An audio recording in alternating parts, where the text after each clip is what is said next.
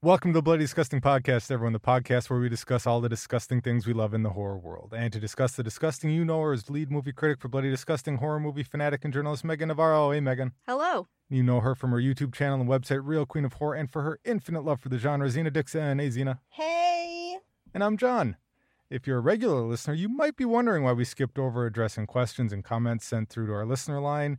And if you submitted any, don't worry. We'll hold on to those for next week. This week, however, we're shaking things up with a very special episode. And we needed to make room for our special guests. Crossover! Kimberly Elizabeth and Jonathan DeHaan, the co-hosts and co-founders of Nightmare on Film Street Podcast, how it is horror for the casually obsessed. Kimberly and John bring infectiously candid and comedic take on horror each podcast episode and through their website, nofspodcast.com. Welcome, Kimberly and John. Hey! Hello. Hey, thank you so much for having us. Yeah, thank you so much for having us. This is going to be a blast. Don't thank us yet. We haven't got into it. I don't know. Like, I love seeing the energy when people are getting called on. Like, we're about to go on stage. It's great. Ready to rumble. Let's go. If you're listening to this on a Wednesday when the episode drops, we hope your week's been filled with all the best kinds of horror. If not, we're going to do our quick round the table for the movies, books, games, and anything else in horror that might be making the five of us smile right now. Maybe there'll be things that'll make you smile too.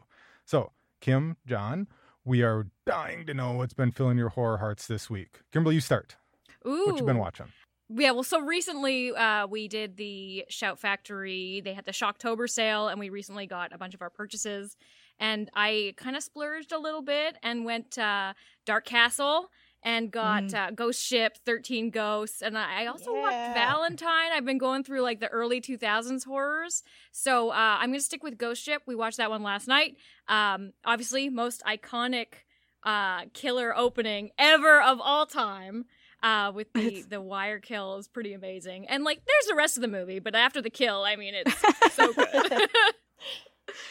Yeah, I think we discussed that last week. That after the first scene, it's like, it's okay. It's okay, but it's not the same. I like that. That's a hard act to live up to, and it's very true. By this really pink like credit text, it's cute. I love it. I love that title card. Yeah, it's so like 1950s, like. So, like, nuclear family, ready to go, and... Rosemary's Baby-ish. Yes! Yeah. That's awesome. John, what have you been watching this week? Recently rewatched, what am I getting at? I finally watched, for the first time, both of the original Invasion of the Body Snatchers, the 1956 one, and then also the 76 one. I should have written the years down, I'm so sorry. No, that's it! You nailed it! Right on. Both first-time watches for us. Like, I love the cinematography of that 70s Invasion of the Body Snatchers, but I don't know. Maybe it's just because, like, you know, the ending of that has been spoiled for me for 20 years. It didn't land nearly as hard. Yes, exactly. Like the big point and scream from across the street. I was waiting for it the whole movie. And I really enjoyed the 50s Invasion of the Body Snatcher. I think it's because it took this angle where... they didn't want to become the pod people because you would never experience love again. I don't know. It seemed like it spoke to me more, I guess. Very sentimental. That's very sweet versus the alternative of, oh man, what a simpler time that was. Yeah, I think I watched both of those on the Criterion Channel as well. If you're looking to check those out, they should still be both. Okay, well, they are both available, but the 70s Invasion of the Body Snatchers will leave December 31st. And Criterion does this great thing where it tells you what's actually leaving the service. I know. Which everybody should do. Oh man. They should. I guess is that a hard thing to do? It might be, because I remember a long time ago, like, Shudder used to be better about this, and then they put all of the Nightmare on Elm Street ones, but I guess it's like a catch-all, and they put the documentary, which wasn't, and then they kind of stopped doing it for a while. I don't know. Dang. I agree. Maybe I just noticed it on Pluto or Peacock. They had, like, a countdown. It was like 14 days left to watch or something like that. Yeah, but I've seen that on like Tubi where they tell you when it's going to leave, but then it never really seems to leave. Never. Yeah. Like, hey, this is going soon. You're like, this is going soon. You have June. 5 days, and 30 days later, it's still there. That's just good marketing to get people to watch it, right? Yeah, that's true. They did the same thing with Bram Stoker's Dracula on Shudder. They said it was going away, so I watched it, and it's still on there. Yeah, well... Criterion has their shit together, so thank you. Awesome. You two watch anything else? Well, we recently rewatched the Rob Zombie Halloweens for an upcoming episode of the podcast, actually. That was real fun to revisit.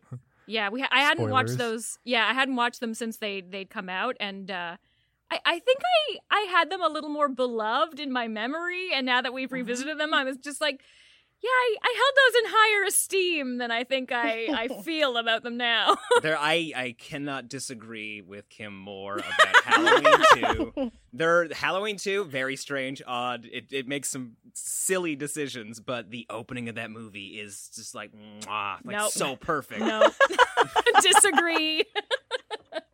I don't think I've seen those since I saw them in the theater. Yeah, well, same for us. You're going to have to do that. Same.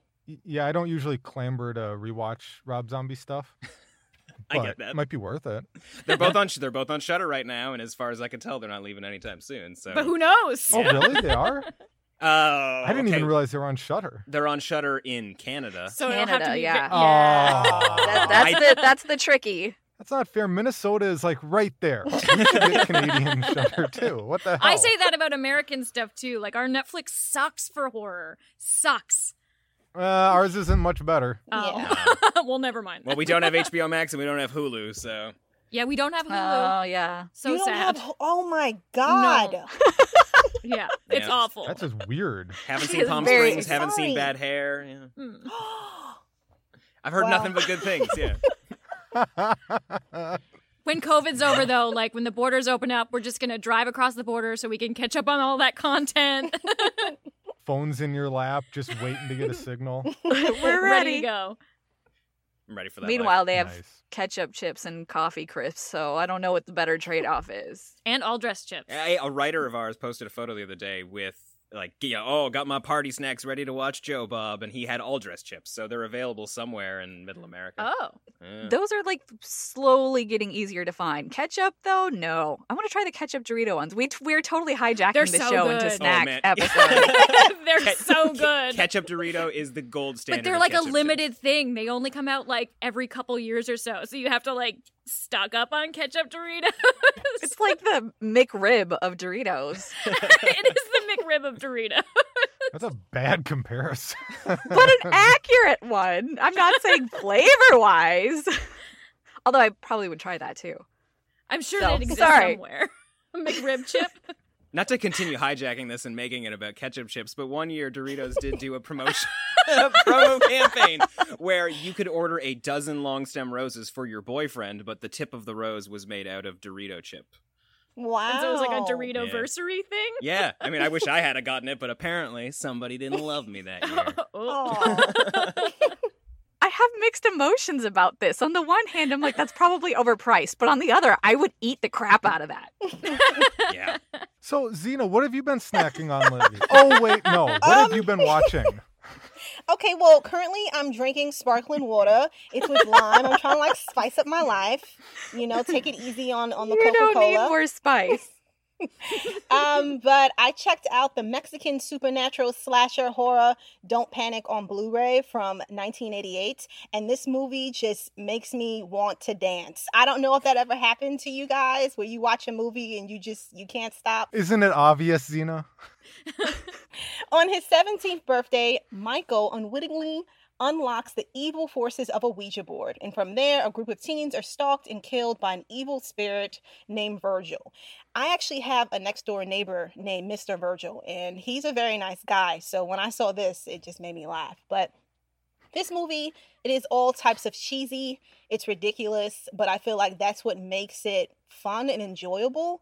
And I know, like, a lot of people, they were saying how, it stole a lot from A Nightmare on Elm Street, but I'm going to say that it borrowed, okay? Just to be nice. It's an homage. Yes. Is this like a recent Vinegar Syndrome Blu-ray by any chance? Yes. Okay. I blind ordered that. Ooh, okay. Well, I'm interested in your thoughts on that. But yeah, it is. It feels very Americanized, like with the way they dress, and you know the dialogue is a little bit outrageous. And also there's like this 35-year-old guy who's playing a 17-year-old, but he's wearing like dinosaur pajamas for some reason, running around the town. I love old teenagers. Yeah. And there's like unibrows, there's like raspberry colored like blood, And I don't know. I mean, there's more. There's like a lot of demons and stuff like that. But if you enjoy cheese, you may enjoy this movie. I had a lot of fun with it. So, and it made you want to dance. Yes. And if people remember how much Zena loves Ice Cream Man, this makes total sense. Yes. See, it does. It's true. This could be my new Ice Cream Man. Interesting. What about you, Megan? I watched a bunch of stuff, but I wanted to talk about Hunter x Hunter because it's out this Friday. And John's seen it. I just feel not like this John, not, obviously yeah. not this John. Yeah, sorry, listeners know which John I'm talking about. Fists in the air. Yeah, it comes out on VOD this Friday, and I feel like it's one that people are more likely to overlook, which is why I wanted to talk about this one because it looks like, yeah, we will get to your thoughts in a second, but it stars Devon Sawa as Joseph. He's like. From a line of fur traders in a remote part of the woods with his wife who's not really from that culture and his teen daughter that he's trying to raise in that culture. And there's like a rogue wolf on the prowl that keeps screwing up their traps and people are not really paying for this way of life as much anymore. So they're kind of having a hard time surviving. And then he goes on a hunt for days at a time and they have no idea where he is. And then an injured man shows up and shit goes crazy. So basically it's this survival thriller that's super standard, kind of slow burn. You think you know where it's going to go. And then it turns into a visceral gut punch. It is the grimmest, most hardcore ending I have seen in a long time. And I love that. John, thoughts? You did such an incredible job describing this movie because everything good about it is something that I didn't know about going in, and yeah. 20-30 minutes in thought, I don't know, I don't really think this is for me, and you're right, like the end of this movie is absolutely worth sticking around for. It's one of the most wild finales that I've seen all year. Absolutely. I was ready to write it off and like, yeah, it's well done. It's technically great, but I'm kind of bored. Holy rust and metal, Batman. What the fuck? Yeah. Yeah, I was literally... After it finished, rewound it, grabbed Kim, made me watch her in the room, said, sit down, you need to see this. So I have no context for the rest of the movie, but the ending, great.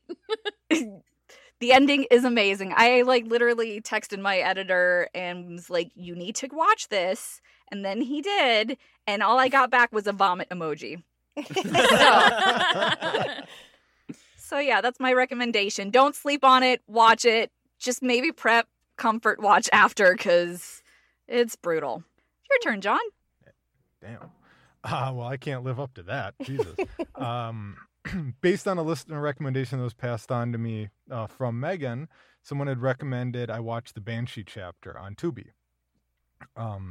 I'd never heard of this before. I was definitely curious once I watched the trailer. So, journalist Anne Rowland explores the disturbing link between her friend's sudden disappearance, an ominous government research chemical, and a disturbing radio broadcast of unknown origin. This one has me conflicted for a few reasons. One, it's an interesting mix of a movie and found footage. Like, it's shot with shaky cam, so you think found footage, and there's a couple of scenes where it actually is found footage, like footage that she's filmed of herself. And I got really confused through most of the movie thinking that there was someone there with her watching what was going on, and there wasn't. So that had me a little bit lost why they did it that way. Like, I love number station stuff. Like, that stuff fascinates me so much. MK Ultra, like all those old government experiments. I have no interest in conspiracy theories at all. I don't care what the answer is to any of these things, but they're really fascinating and really fun to just kind of like let your imagination go. And it definitely works in that way.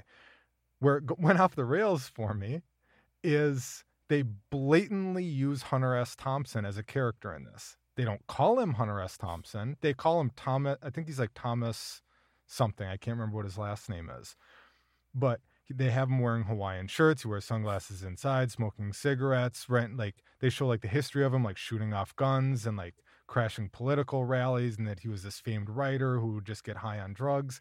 They directly pull quotes from him, like buy the ticket, take the ride, all these things.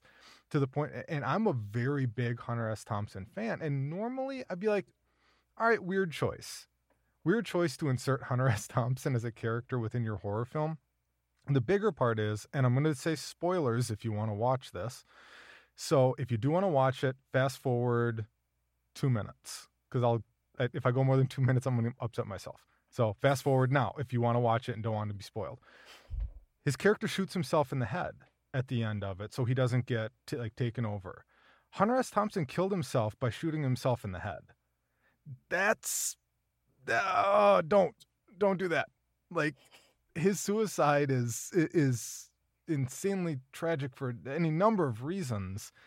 So to use that within a horror movie where you are clearly portraying Hunter S. Thompson, it's one of few times where I've actually watched a horror movie and thought that was pretty bad taste. But so beyond just watching a movie and being like, wow, this movie was in bad taste in general.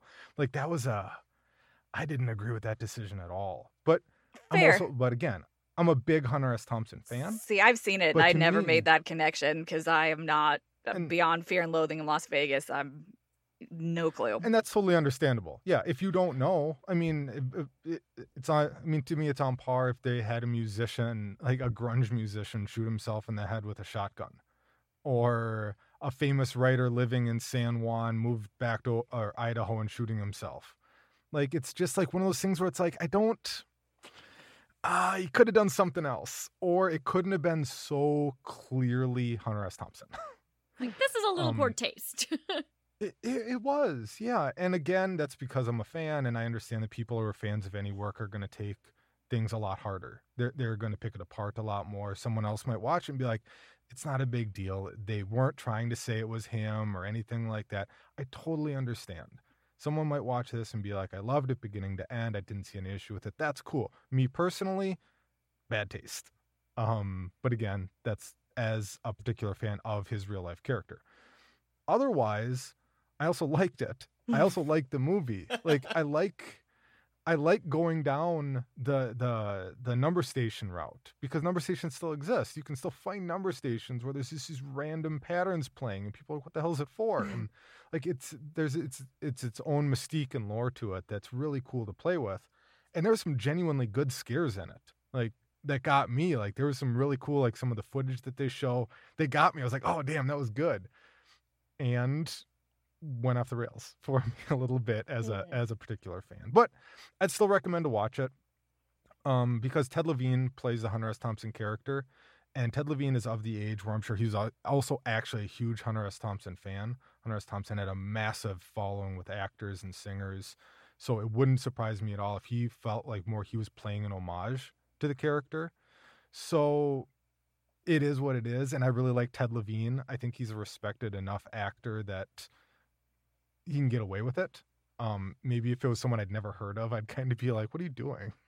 Do you even know who this is? So my hope is that he did it more out of love for the character and inserting the character into horror than just exploitation of the event. I'd like to think there's a purpose. I mean, I'm not justifying it in any way. Maybe it's bad taste, but I'm curious. There's clearly a decision behind it. You were talking about the camera.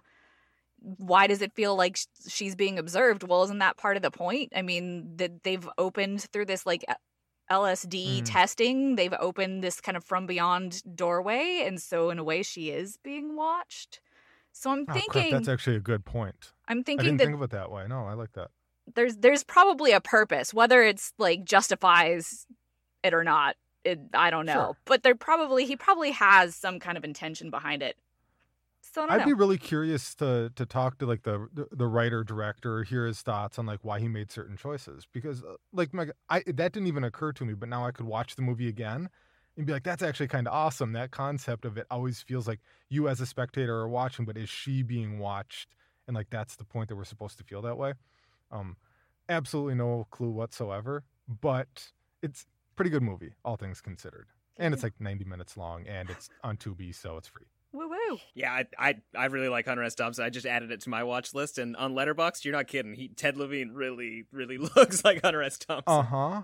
Oh, top to bottom, looks exactly like him. He's clearly Hunter S. Thompson. And really, to me, it was they were trying to get they decided to use a pop culture figure that it would make sense to have him be connected to the drug trade and somehow. And I'm sure Joe Rogan probably would have sued versus the Hunter S. Thompson estate. But, and maybe they did, I don't know. But no, it's not bad. It's worth a watch. And I'm sure plenty of people listening to this won't have the same reaction I did. If it's not too much of a derail, because like I don't meet too many other people that are like really big Hunter S. Thompson fans. What's your favorite like collection of his or book? My actual favorite collection is his Kentucky Derby letters. Right on. I mean, I love Fear and Loathing in Las Vegas and Fear on the Campaign Trail and The Great Shark Hunt. I love the Kentucky Derby ones. I mean, just him and Rolf Steadman. The fact that the story became about them, like it was like it was like the real originations of gonzo journalism, to the point that they were there to cover a story, to look at the excess and the disgust of this opulent lifestyle and culture and everything else. And they went so far that they became not only the story, but they became the thing they were disgusted with, because they had become such caricatures of human beings. I even watched a documentary about Hunter S. Thompson today, just because. Right on. Buy the Ticket, Take the Ride's great. Gonzo, I think, is available on Amazon right now, and they're both great documentaries. But yeah, no, he's a fascinating character. I think he's one of the most important writers of the 20th century. Totally, especially man. Bridging the 60s and 70s and bringing it into pop culture to the point where it still transcends today. There's not a lot of writers that have that their persona has outlived them. Their writing, sure, but their personality even more so. So, but I could completely derail this show even more. I'm sorry for doing the concept. Ketchup chips, Hunter S. Thompson. Suddenly I just want to start a Hunter S. Thompson podcast. But... Now, enough about ketchup flavored chips and Hunter S. Thompson for the unexpected twist. Because we're quickly approaching the end of the year and we have special guests, we wanted to look back at the best horror discoveries of 2020. Emphasis on discoveries. We know not everyone keeps up with recent stories like me, and that's okay. So what's the best horror of this year that's new to us? So Kimberly and John, what was your favorite release or discovery of this year? So my big discovery of the year, and this one's just mine alone because John had seen it previously. John was a huge fan before introducing it to me. My first time watch of 2020 was Dracula 2000, the Gerard Butler starring. Yeah. Hot pleather pant wearing, billowy shirt Dracula. I absolutely loved it. I thought it was super cheesy, super hokey, and just wonderful. It's a modern day Dracula tale where he's awoken by a bunch of thieves in Van Helsing's lair, and he goes on a tear in New Orleans. And there's terribly just wonderful Virgin Radio product placement everywhere so in the movie. Blatant. So good though. Like there's just shots angled just to spotlight Virgin Radio and Virgin Television and Virgin whatever else they had in 1999. I think she works at a Virgin Records shop. She sure does. And we follow the descendant of Van Helsing, who's Mary, who is our love interest, and Lucy, who becomes a bride of this Gerard Butler Dracula. And it's just wonderful. It's so super cheese. So of its time, early 2000s horror is like totally my bag. And yeah, it's just bonkers. We'd watched it on a service called Hoopla up here, which is through our public library, but it's not there anymore, and that also varies like region by region. I know that it's at the very least available on VOD, so you can rent it wherever you'd like. But yeah, check your local library. Yeah. How about you, John? My discovery of 2020 is Maniac Cop 2. Directed by William Lustig, right? Oh, fuck. This movie was like such an incredible discovery. And I watched it before watching Maniac Cop 1 or 3. And I think I did too. I think that's the way to do it. Yeah. The synopsis on Letterboxd is terrible. It's a supernatural maniac killer cop teams up with a Times Square serial killer. That's it. What kind of movie is that? Like that does not do the justice of like how rad the car chase sequences in this movie are. Like there's like 30 minutes of this movie where the maniac cop is just on fire, fighting in a prison. Like at literal fire. Oh, it's so good. And also Maniac Cop, Maniac Cop 2 gave us some of the best taglines that have ever been put on a poster. Maniac Cop 1, you have the right to remain silent forever. And then in just like a genius twist, like not since Jaws 2 has there been a better tagline. You have the right to remain silent forever again. Come on. Are you not sold? This movie's fucking rad. And bonus points, at least for this time of year, technically a Christmas movie. You can check that out, and I think all of the Maniac Cops are on Shudder right now, and I highly encourage you to skip all of them except Maniac Cop 2. It is. Now I have to remember what Maniac Cop 3 was, because the first one was St. Patrick's Day, so the second one was Christmas. They raised them to, like, fall in love, didn't they? Wasn't it Valentine's? They did. Yeah, yes, but what? Exactly. Oh, Valentine's. Aww. That's right. It was like a very Bride and Frankenstein. Yeah. Okay. Yeah. Yeah. It's a very holiday. I still stand by Popcorn has the best tagline. Buy a box, go home in a bag. Yeah, well, Maniac Cop 2 has an end credit rap. What? I don't remember that. You don't remember that? It's like its own end credit theme song. It gets any movie that does that gets like an extra boost. It's bonus points as far as I'm concerned. They inspired Will Smith. Yeah, he ripped him off for sure. Waxworks 2, Maniac Cop 2. MC Hammer with the Addams Family, I think. Right? Yes. The Addams Groove. Oh, see? I can still quote some of that. Like it appeals to Zena's dancing nature. It's like leave you dancing. All right, Zena, what did you discover? I think we all kind of discovered it when it aired, but I'm going to go with something. She doesn't have a discovery. She has her favorite of the year. That could be said of most things. Yes, we all discovered it when it airs. Yeah, what was that? I don't know. Okay. I'm going to go with Lovecraft Country. I had a hard time picking. At first, I was going to go with 1BR, which I really loved, or even After Midnight. But when I think about Lovecraft, it really just gave me all the feels because it's intense, it's scary, it's thoughtful. I feel like it's a great mix. I don't know if you guys checked out Watchmen.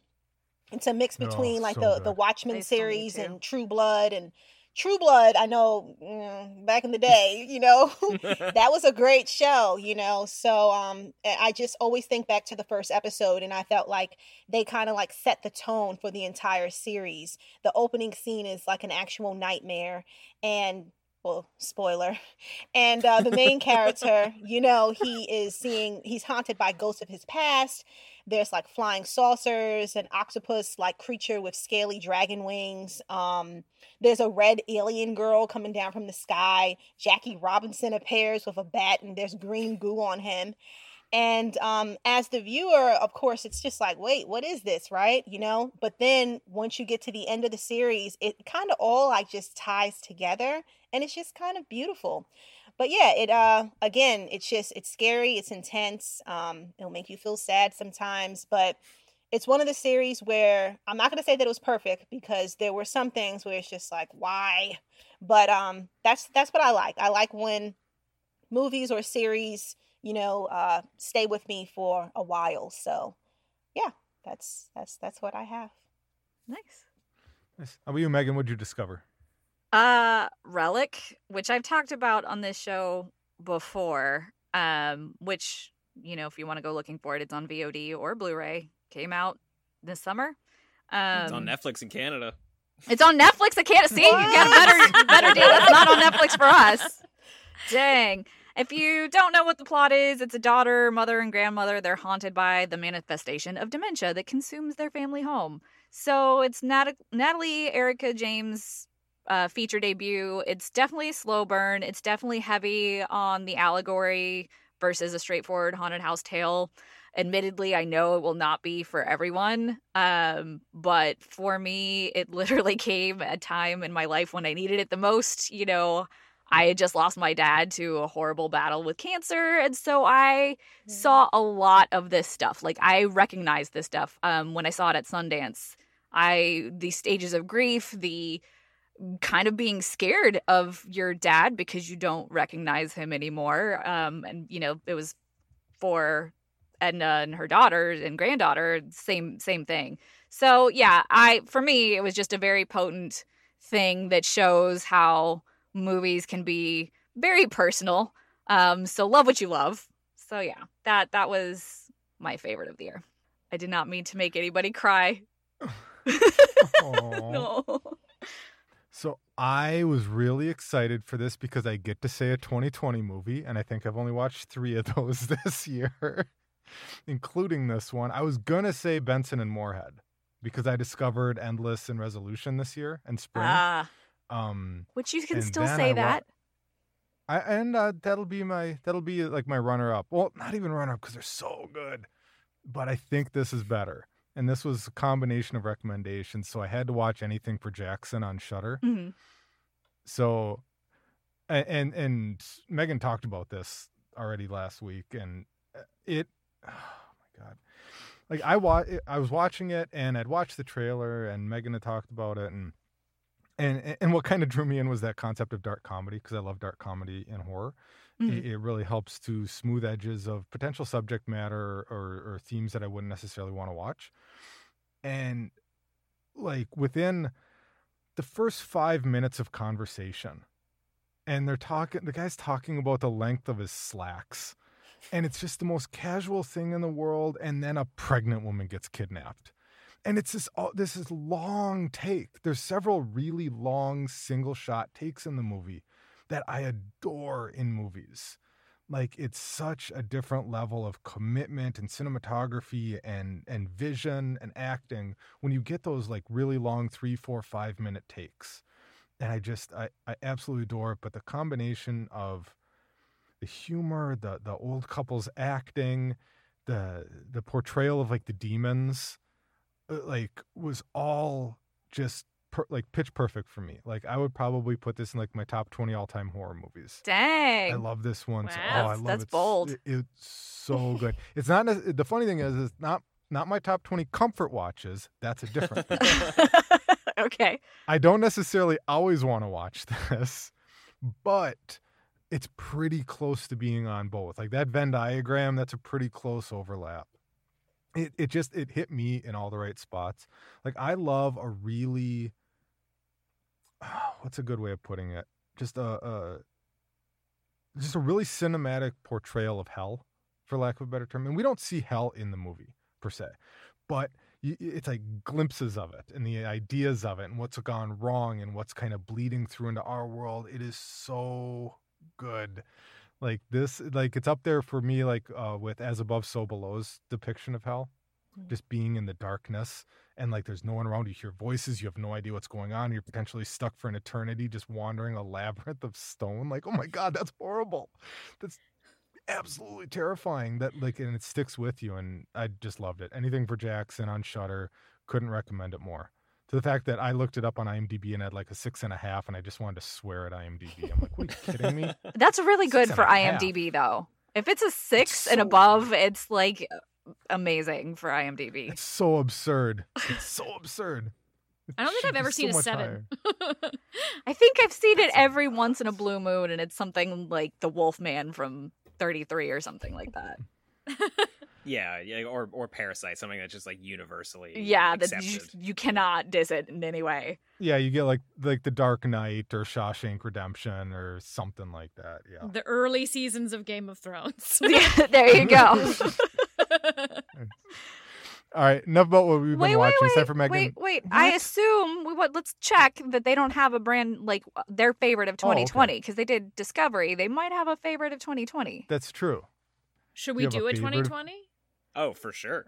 I mean, yeah, got it locked up if you want it. Okay, so I thought mine was going to be a little bit cheating, but I'm really glad with Cena's pick because my favorite for 2020 is the Dracula miniseries. 2 Dracula picks. Yeah, the miniseries that first landed on the BBC and is on Netflix, hopefully universally. It is on Canada. That was this year? This year has been 5 years long. Yes. Right. So the first episode dropped on January 1st of 2020. Okay. Yeah, so technically, a 2020 yeah, no, you're pick. Right. It just, like I said, this year has been stretched to eternity. All right, cool. Oh, yeah, when you mentioned After Midnight as being a 2020 release, I had to do like a quick. Holy shit! But yeah, Dracula 2020, again, just another really interesting take on the Dracula mythology. My favorite in particular is the first episode where we're introduced to Sister Agatha Van Helsing, which is the twist on the Van Helsing character. She's a nun, and she's so wonderful, and just a fantastic take on Dracula. Clay Bang plays the Count himself, and he's like super smooth, super like enigmatic, and just charismatic, and he climbs out of a wolf at one point, and it's gooey and gross, and just kick ass. That's an excellent call. Awesome. How about you, John? My favorite movie of 2020 was Brandon Cronenberg's Possessor. Yes. Just a super bleak, dark, existential crisis of a film. Letterboxd. It's been on top threes of like every list I've seen from this year. Yeah, I haven't seen it. It's also not a good time. Definitely don't watch it if you're not in the absolute right headspace for it, because it's going to leave an impression on you once it's over. Maybe it's a brain bummer for sure. Yeah. Oh, yeah. Yeah, that's true. It is a bummer. According to Letterboxd, Tessa Voss, an elite corporate assassin, uses brain implant technology to take control of other people's bodies to terminate high-profile targets. As she sinks deeper into her latest assignment, Voss becomes entrapped inside the mind that threatens to obliterate her. It's like a body horror movie that tears you apart psychologically. It's so great, and every single thing that you see in this movie is done in camera, including the lighting and the effects. And there's a lot of like weird warping of images where the two of them are like they're two minds are struggling and fighting for survival inside of one body, and like all of that is done practically and in camera, and it's a technological achievement, and I could talk about this movie for days. Like it's got a great conversation about like identity and destroying yourself to become somebody else, or what other people see of you. It's pretty great, and I don't want to say too much because I don't want to ruin it for Zena. I love that mine was just like Dracula's cool, and you're like technological achievements, cerebral sci-fi. No. Did they use the exact same headgear in Possessor as they do in Videodrome? Man, it looks similar, right? It looked like the exact same thing when I watched the Possessor trailer. I know exactly what you're talking about. Yeah, they look almost identical. Yeah. That's cute, though. Yeah, a little homage to Dad. Well, Jennifer Jason Leigh plays a big role. It's like existence to Possessor. Yes. That's a really good point. I didn't even think about that. Shit. So. Oh yeah, and that's available on Blu-ray, DVD, VOD, wherever you get your movies. It's not on a streaming service yet, but I mean, you can probably find it at Alamo on Demand because it is a Neon movie. Yeah, awesome. Good stuff. So Megan, is it okay if we move on? Yes, it is. Okay, thanks. Now enough about what we've been watching. It's time for Megan to bring us up to speed on the news and trending topics in the world of horror. So what's going on, Megan? We're going to, on the note of sci-fi horror, Neil Blomkamp made a secret movie during the lockdown. Mm. So he initially was going to do some other sci-fi action thriller called The Inferno with Taylor Kitsch. But obviously lockdown kind of knocked that back to like 2021. So he decided to make his own movie with the same studio, but just some small supernatural horror movie. Plot details are being kept under wraps. It was something that he filmed in Canada. The cast is largely made up of Canadian actors, said to be strong like sci-fi and VFX component, which is really like what we care about, especially when it comes from, Blomkamp. And... yeah, we don't really know much about it beyond that, but it's his first movie in a while. I don't know how you guys feel about Blomkamp. I love District 9, but I really haven't bothered with a lot of the other stuff. I liked his short stuff. Like, if it's more in line with his shorts, then I'm very excited. So, I don't know if you guys have any... Considering what he did with District 9, I'm definitely curious. But I didn't watch Elysium or... Chappie. Everybody loved Chappie. I didn't see Chappie. Didn't he star in like Open Grave or something like that? Did he star in it? I don't think he. I don't know. I only know his. He did. I can't remember. I have a theory though. This is going to be Cloverfield lockdown. You think so? Oh, absolutely. Neil Blomkamp's Cloverfield. This is so like Cloverfield to do a lockdown movie. Are you kidding me? I think I'm putting chips on it now. It's going to be a Cloverfield movie. I think just the name alone, people would be excited. But, he was supposed to do Alien, and that obviously never happened. So and he was supposed to do RoboCop 2, right? Like it seems like there's been nothing but like projects that have like fallen apart or dissolved in his hands. So it's almost no surprise that he was like, "Fuck it, I'm making a sci-fi movie in Vancouver." Yeah, which I good. Like, don't even tie yourself to these previous properties. Give me something gnarly, like the stuff that he does in his shorts. Like, if you can turn that into a full feature, cool. So, yeah. I agree. I'd love to see more of that. It's kind of like what we keep seeing with, like, James Wan. And like, he keeps getting tied to existing properties and remakes and things like that. And it's like, I love just, yeah. I love it when horror studios or financing or the creators, they have the faith to have something new mm-hmm. instead of doing reboots where the money is or sequels or things like that or... If they can find the audience or if they can just find the financing so they make their money back and that's all they care about, all the better. It's funny that you say that because the theme of this week's trending topics really has to be about how they're responding to the pandemic. So you have directors that are kind of sneaking off and doing low indie projects like Neil Blomkamp, or you have studios returning to properties like Disney announcing an Alien TV series for Hulu to be set on Earth. So, yeah, you cannot see John's face, but he is giving me the stink face. He's like, meh. Yeah. So announced during the Disney Investor Day. I mean, if it's going to be on Disney Plus, I'm just going to watch Hamilton again instead. So. It's not going to be on Disney Plus. It's not going to be on Disney Plus. It's going to be on Hulu because it's like a Fox thing. And I don't know that they're really going to throw that to Disney Plus. So it's going to be for Hulu. So they announced it during their Disney Investor Day. I'll probably still watch Hamilton again instead. Yeah, you're going to do that regardless. Yeah, I did today. We're not surprised. So yeah, they announced this during Disney Investor Day that they're working on a television series set within the Alien universe for FX/Hulu. So it'll be on Hulu, but like FX. So... Canadians can still watch it, is what I'm saying. But Noah Hawley is developing the series. So Noah Hawley he was the creator behind the Legion series and the Fargo TV series. So he'd been talking about pitching an Alien series to FX for a while now. So clearly this is something he's very passionate about. Didn't seem like the project was going anywhere until, surprise, Disney Investor Day. FX teases to expect a scary thrill ride set not too far in the future here on Earth. By blending both the timeless horror of the first Alien film with the nonstop action of the second, it's going to be a scary thrill ride that will blow people back in their seats. That is a bold claim for a TV show meant to be watched on the couch.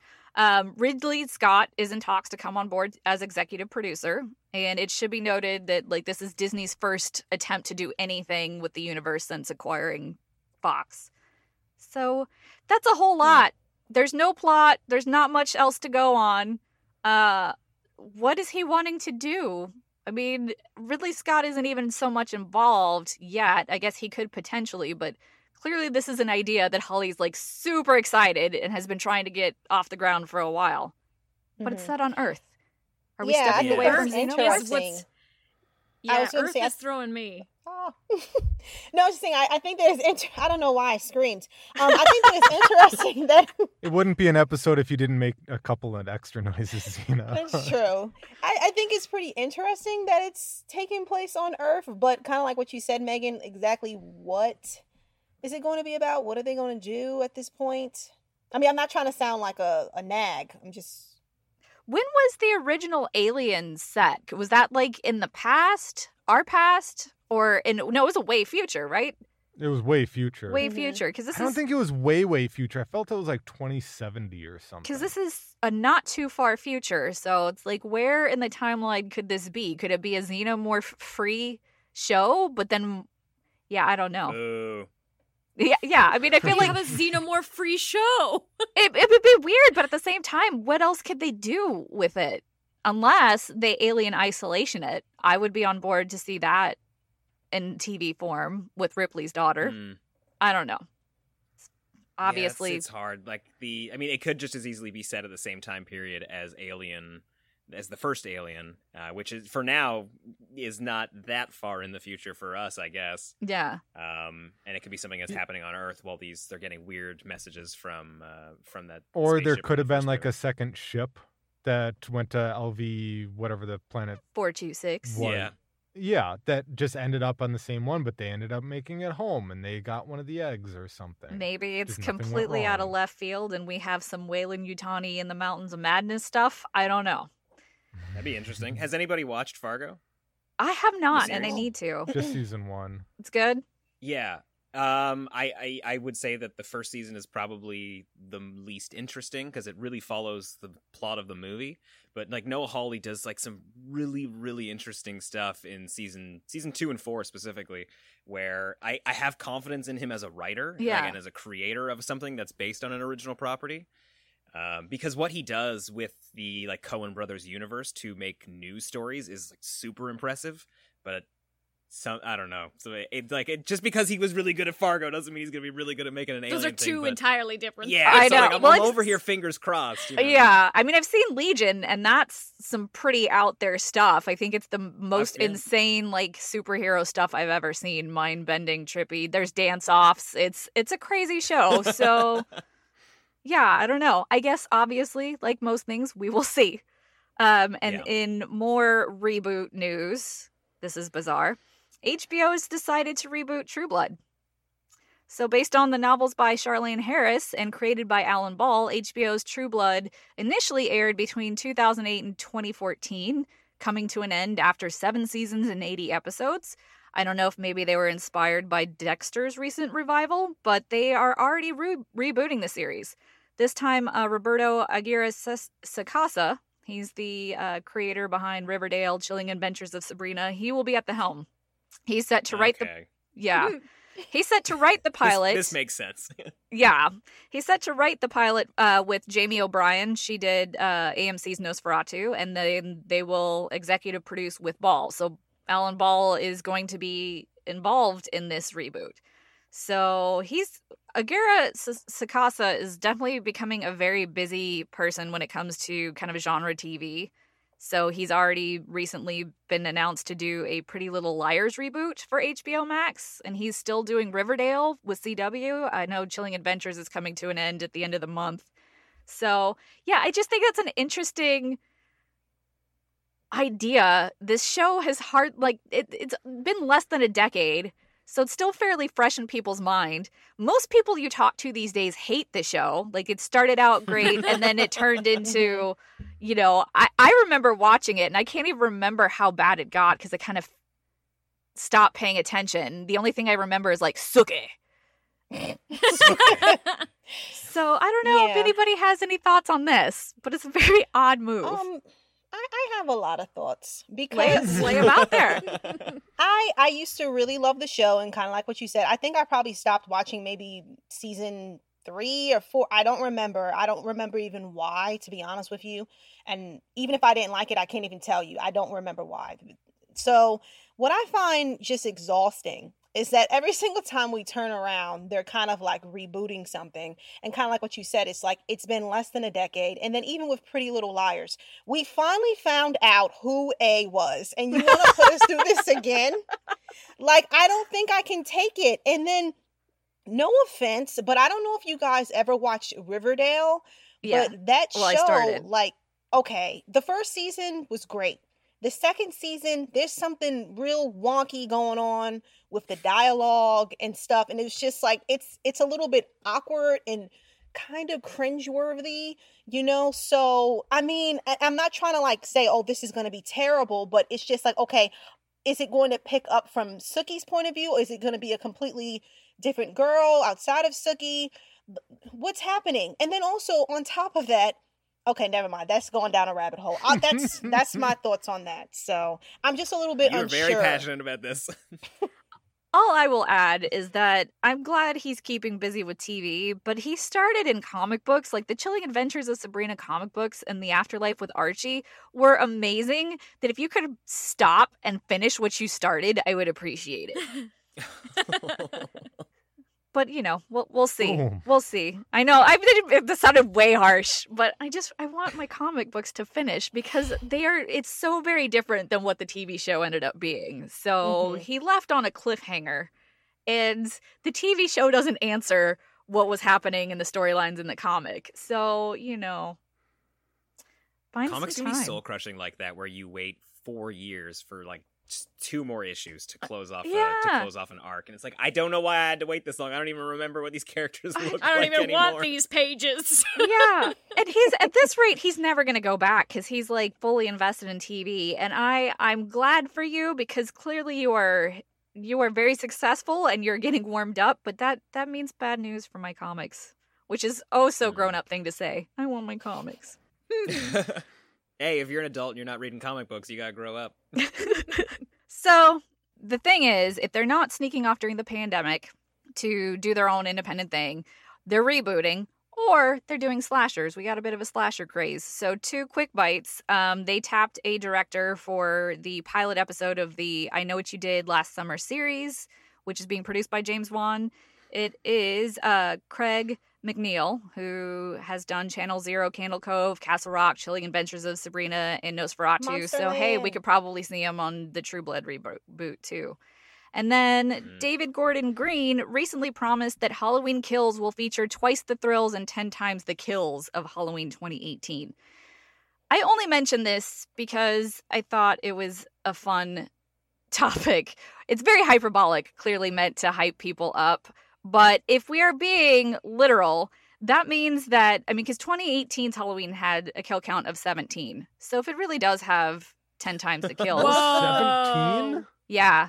So if it really does, I need a tally, because that's 170. Has there ever been a slasher that has had a death toll of 170? I know, like, Collection had like that really gruesome. Yeah, Collection, they wiped out a dance floor, yeah. But I mean, awesome. Is that 170? Would you want a slasher that's 170? Like, what? Maybe Michael Myers takes down a plane. Ooh, yeah, a plane. So actually, there's a quick little shot of Anthony Michael Hall as Tommy Doyle, like leading like a mob in Haddonfield. So like, all he really has to do is just like, I don't know, drop hot wax on that mob. And hot wax? I don't know. The first thing that came to mind. Move? I didn't want to say drive a truck through them. It sounded like that, like, unfortunately, we see the news all the time. He does drive. I think we crossed genres there. So, yeah, I don't know how you guys feel about Halloween or a Halloween sequel, or, if a high body count even matters to you in a slasher. For the second one? It's quality over quantity for me. Like, good kills, like, is it Valentine's Day? Was that the name of or Valentine? Valentine was with the David Boreanaz? With like the baby mask or whatever. Didn't like the movie, thought they were great kills. So a kill could make a difference. A kill could make a difference, but just because you have more kills doesn't make it better. Like, if they're good kills, sure, why not? But just for the sake of having them, I feel like it'd be a little bit like, all right, so Michael Myers turns into John Wick now? Okay. I'm into it. I'm kind of into that. Yeah. I mean, sounds like a good time. Yeah. If anybody is listening, we might want that. Kind of sold. Copyright trademark. Call me. Be disgustingpodcast@gmail.com. All right, listeners, your turn. You excited for pretty much anything that we've just talked about? Well, call us. And this time we're actually going to play your messages. Nothing personal, but, John and Kimberly just took precedence this week. Sure. Sorry, guys. Just throw them under the bus. It's those Canadians. They're sneaky. Phone number is 224-475-1040. Numbers in the show notes. We'll play our favorite message or messages at the top of next week's episode. I promise. Please limit yourself to one question or comment per call. And finally, if you're anything like us, you spend all your time watching movies and streaming them on Shudder, Netflix, Amazon, and all the Canadian alternatives. So you need a little bit of help to keep your indecisiveness at a minimum. So Zena's going to clue us in on what we should be watching. So Zena, what should we be watching? Okay, so we have about 6 movies coming our way this week. So let's start with Tuesday the 15th. First up, The Hex on DVD. In this film, a grieving British girl unravels her murdered mother's secrets connected to a South African witch doctor's curse. And we previously spoke about this one, The Dark and the Wicked. It will be available on DVD, as well as The Curse of Hobbs House. If you are a lover of zombies, you may dig this one. And also on DVD, The Wolf of Snow Hollow. I haven't checked this one out, but I've heard some great things about it. Plus, the poster looks pretty cool. I don't know. I'm a sucker for posters. And then last on Tuesday, The Beach House will be available on VOD. And Megan previously spoke about this one. So this one's coming out on Friday the 18th, Hunter x Hunter on VOD. And as always, Bloody Disgusting TV. All right, good. Again, you can checks in the mail. And that's a Bloody Disgusting podcast for this week, everyone. If you'd like to read more from Kimberly and John, be sure to check out nofspodcast.com and on Twitter at KimmyKillZombie and at John on a String.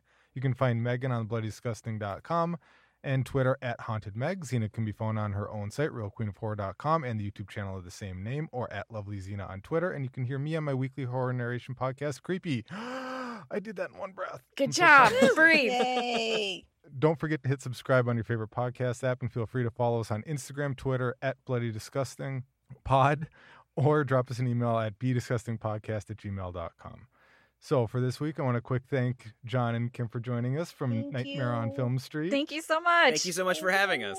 And maybe you can hear us on their show. Ooh. So I'm John. I'm Megan. I'm Zena. I'm also John. I'm Kim. Grab some popcorn, cozy up on the couch, and watch something you love. Just make sure it's something bloody.